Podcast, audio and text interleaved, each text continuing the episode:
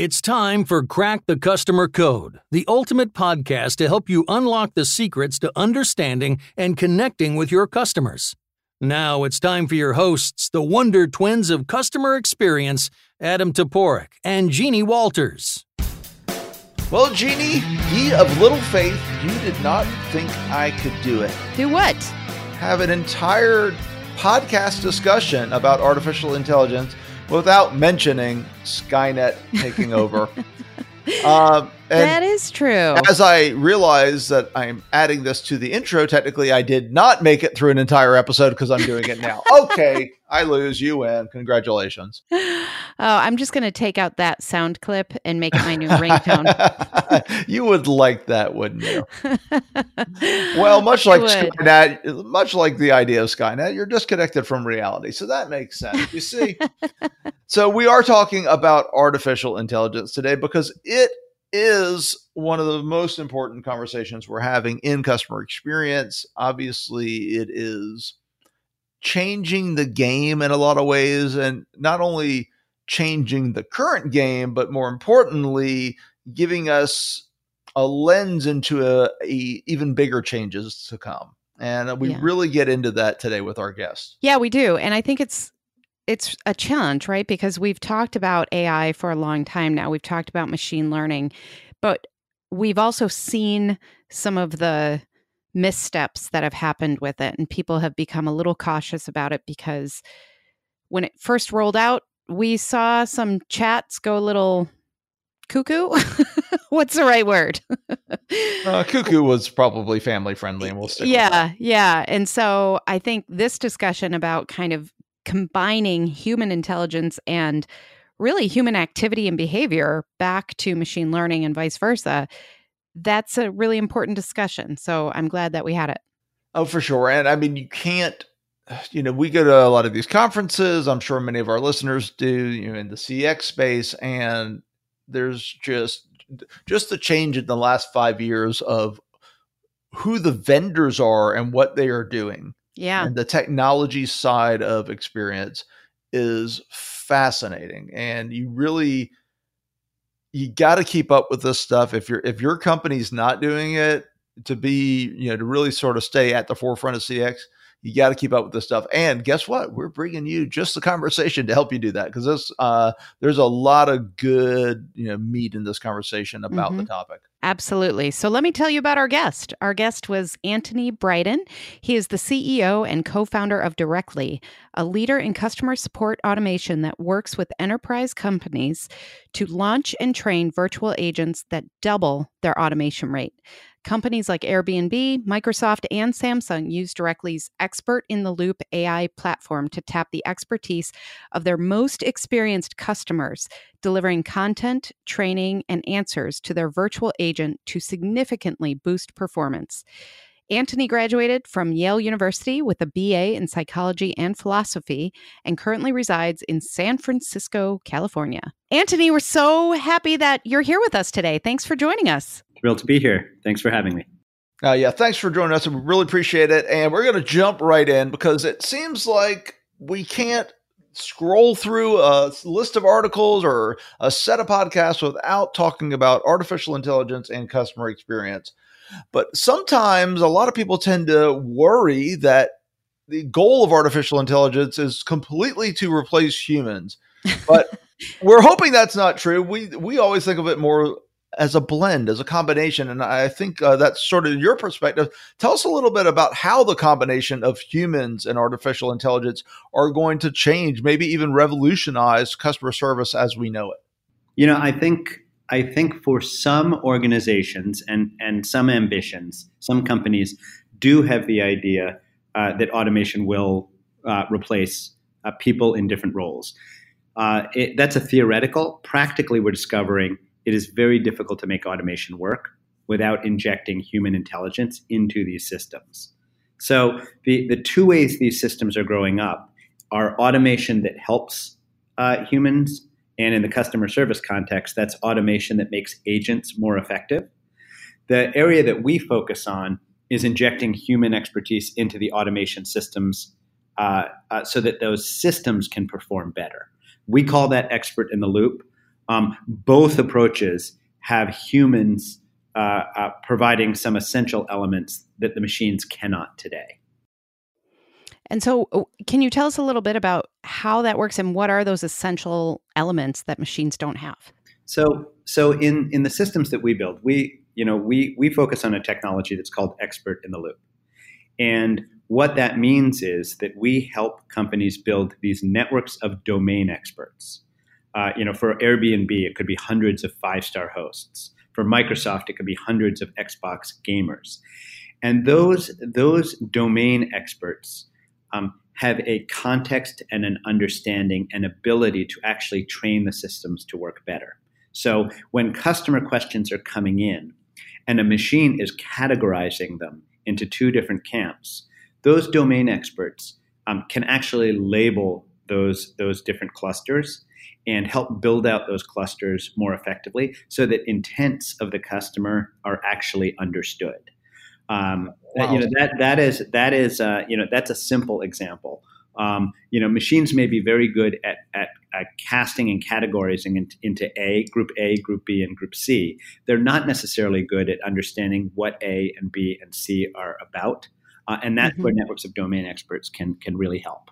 In our platform, uh, we fiscally reward, we pay these networks of experts uh, for doing those tasks, and their rewards increase as they make the machines more and more effective. It's like uh, Wikipedia, except the end user is a machine, not a human that's trying to learn the information. I mean, you're sort of you're crowdsourcing in a way. I mean, I, I, don't know if that's the word you use in, in what you do, but it's sort of the principle of crowdsourcing, right? Yeah, we we actually get to use machine. You know, it, it's fun because we use machine learning in in two respects.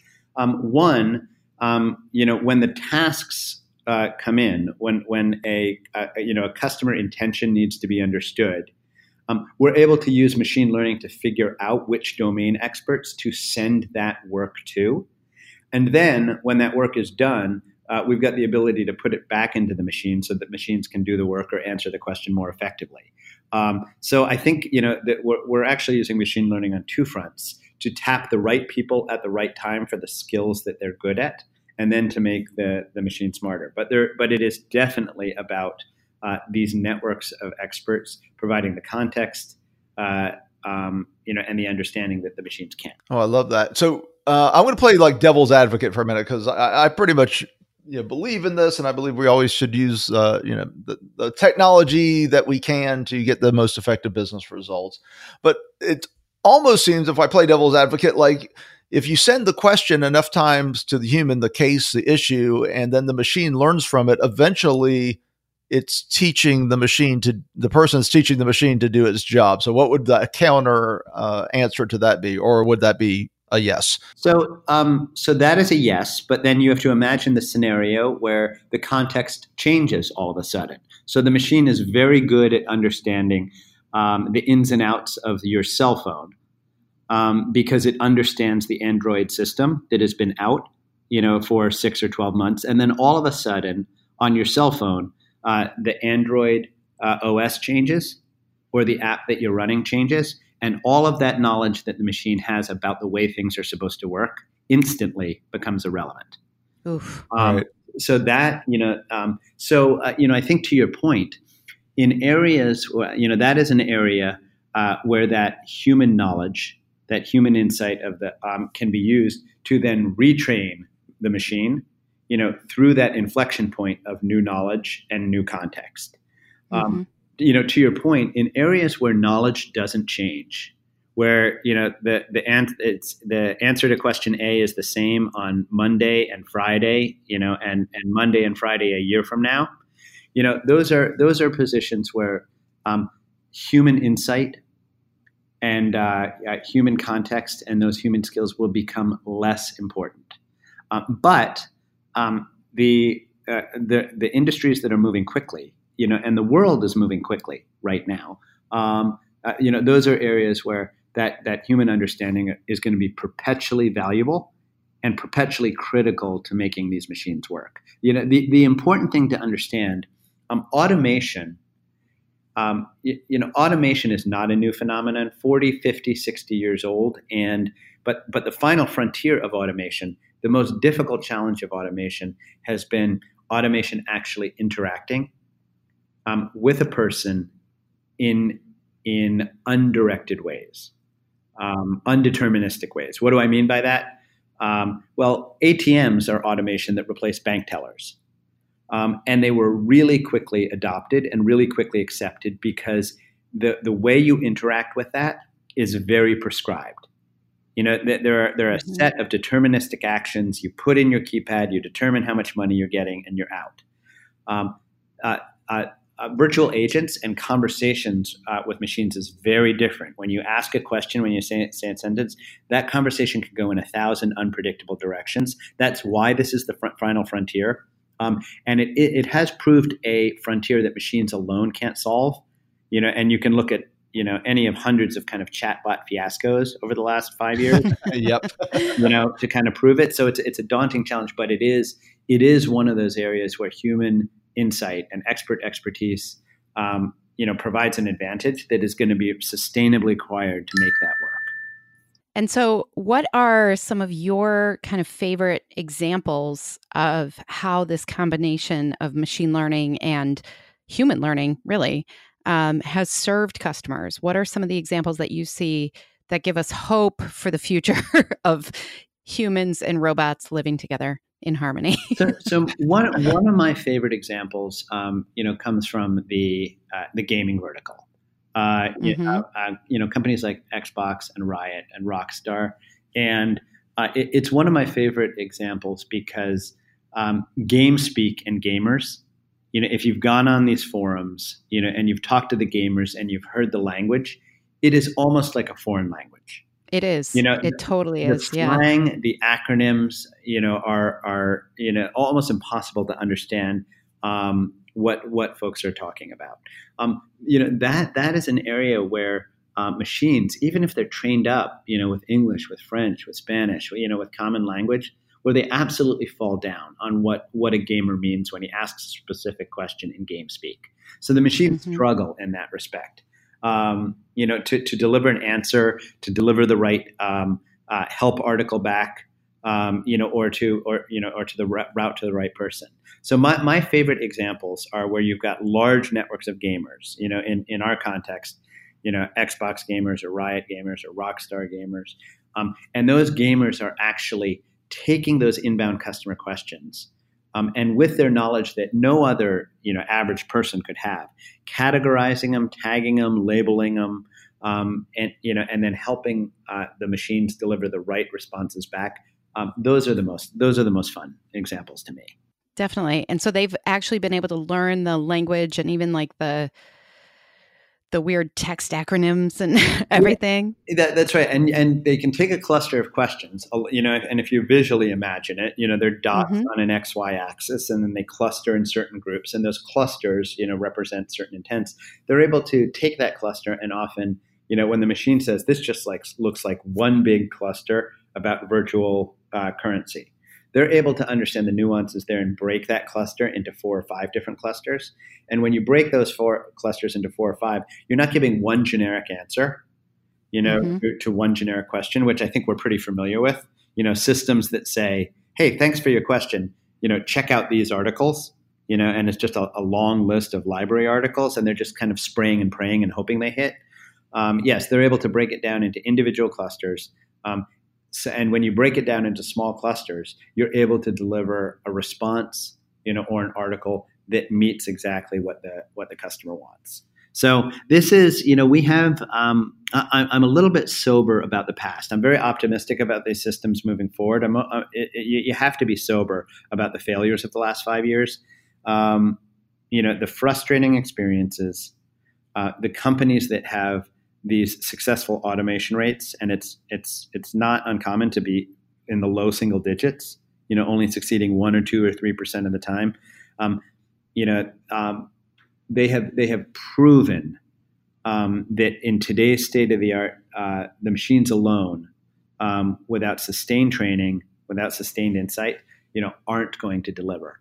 Um, so that, that you know that that that is the piece that we're most excited about. That that is mm-hmm. why we you know, uh, why we focus so heavily on the injection of human expertise into this one. um, and then the reward model um, to pay people for training those machines uh, too. Well, that's yeah, and I'm glad you bring up the the failure. So it's this is funny timing. Now this is uh has to do with when we're recording this to our listeners, not when this episode actually releases. But I literally just released uh, an episode on my YouTube channel this week, essentially ranting a little bit about companies using the technology before it's ready and how damaging that is to the customer experience. So I like that you're bringing up that you know the it, it's been a bit of a rough ride, and I think companies and you can speak more to this maybe, or you know, rolling this stuff out too fast sometimes and actually damaging customer experience. Where where do you think we are in that? Um, I don't know, sort of curve right now. Well, uh, there's there's there's a couple things. You know, one, I, am of mixed mind. Um, you know, I, I, think it is.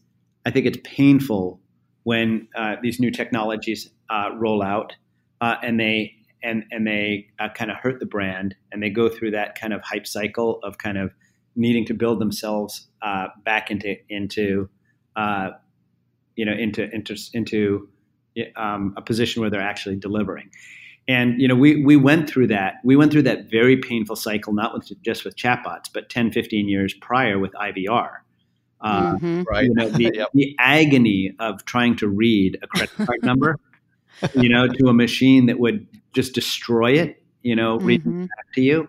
Um, you know, we have finally in, in 2019 uh, got to the point where those systems are somewhat reliable, but it's been 15 years of rough ride and frustrated consumers. um, you know, uh, what I am, what I'm, uh, so so I agree with you. What I'm, what I am optimistic about is um, in the five case studies that we've run recently, um, when you add the human uh, uh, component uh, to the automation. Uh, you, you know, I think across all our systems, the customer satisfaction of those automated responses is near parity with the best human experts or the ne- the best human agents. Um, that is, uh, you know, I think that is this. These are small scale tests, um, so I, I, I, do not claim them to be uh, definitive you know, across every industry and every company. But but they do hold out the promise to roll this out in a way that you don't have to take 20 point brand hits. Um, I think a lot of companies are are kind of resigned to taking a brand hit, like they did uh, when they went IVR, ultimately successfully, or when they went offshore, ultimately unsuccessfully. Um, yes, but uh, you know, but I think that the uh, I don't think they have to take the brand hit. Our goal is to make sure that companies don't have to take this massive brand hit um, and frustrate you know millions or billions of consumers when they when they roll over. Well, that's I mean that's the way to do it because yeah, too too often the the cost savings is leading and not the experience, right? Mm-hmm. Yeah, that's right. That's right. I, I, I will say that um, I, that one of the one of the areas where I think we're in a promising place. Um, you know, we we are getting to we are at a point right now where uh, finally the uh, the consumer and the companies you know are agreeing on the preferred modes of interaction and, and, that's quite pleasing and what i mean by that you know for the last 20 years uh, companies have wanted to get consumers off the phone into digital channels because they're they're cheaper and more effective uh, consumers have kind of clung to the phone systems because the digital channels weren't performing um, today in 2019, if you take asynchronous messaging, for example, the customers still have that goal of getting folks into a digital channel. The consumers today um, have iPhones and Android phones that are effectively no longer phones. You know, they're texting devices, they're digital messaging devices. Um, mm-hmm. And that, you know, that is leading itself, you know, for example, to phone volume to call centers and customer service dropping for the first time in 20 years. Uh, and it's because the consumer, the mode, the way that the consumers want to interact, and the way the companies want to interact are finally meeting up. Uh, on the automation front, um, you know, uh, folks are finding when automation works, uh, they don't have to wait 5, 10, 15 minutes to talk to a person. Uh, so there, the, there is a meeting of the minds in 2019, uh, un, unquestionably on the messaging front um, and to to some degree on the automation front, where where folks are aligned for the first time, and, and that's why I think 2019 is different than 2009 and and uh, uh, 1999. Well, I I think that paints a really optimistic f- view of the future too, and it makes me feel like we're finally getting this thing. so that's a great great place to wrap up here. So Anthony, how can people learn more about you? Where can they find you? You know, tell us where to find you. Cool. The company is Directly, and the website is directly.com. Um, and all of our contact information is on that site. And um, you know, we make it we make it easy um, uh, to run a short test, thirty days or so, um, have experts train a virtual agent, um, and then show the impact of their efforts in terms of improved automation rate. Great. Well, thank you so much for joining us today. Okay, I appreciate it. It was a fun conversation. Yeah, thanks, Anthony. Appreciate it. Well, the robots are coming, whether we like it or not. And I like the idea that maybe they're going to be working hand in hand with real humans. Sure. That's how it always starts, Jeannie. Okay. Yes, there's nothing to fear from our robot overlords. Not at all. Uh, sorry, my tinfoil hat is being fitted as we speak. yeah, we we often end up here, but it's I, I thought it was really fascinating to think about how tapping into kind of the group power of humanity can help AI learn more. I thought that was a really cool idea. Right. Um, so the you know, the interesting thing about machine learning is the only thing a machine can learn not the only thing, I shouldn't say that way, but most of the important things that a machine is learning, it is learning from humans, not from itself. You know, it's mm-hmm. learning from data and then from the human informed data, so to speak. Right. And I think that's always important to remember. You know, we always talk about making the technology as human and possible. We've had a few um, conversations around, uh, you know, companies that are doing that and all of that. And I think it's, I still seeing it get lost. In that video I mentioned, people using the tech before it's ready. Mm-hmm. I, I think it's just it, uh, eh, we'll always have a job, Jeannie. Or we'll always have a mission, and certainly this is not anthony we're talking about. We're talking about the world because anthony gets it. He was you know mm-hmm. evangelizing it, but just remembering the human at the right. end of the technology. Yep, yep, for sure. Just like we should remember the humans listening to this right now. Nice. We haven't had a good segue in a while. Nice.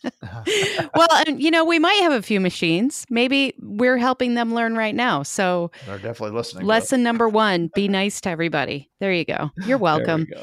uh, thank you so much for listening to Crack the Customer Code. Crack the Customer Code is a proud member of C Suite Radio.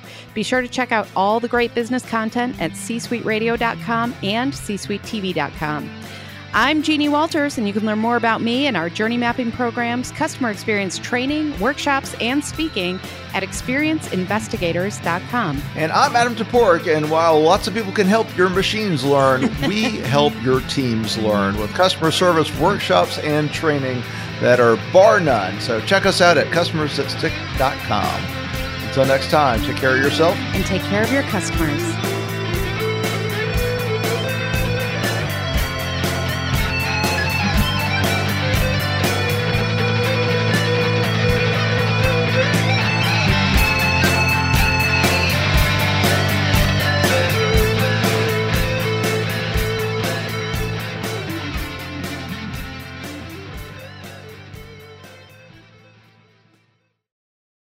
This podcast is a part of the C Suite Radio Network.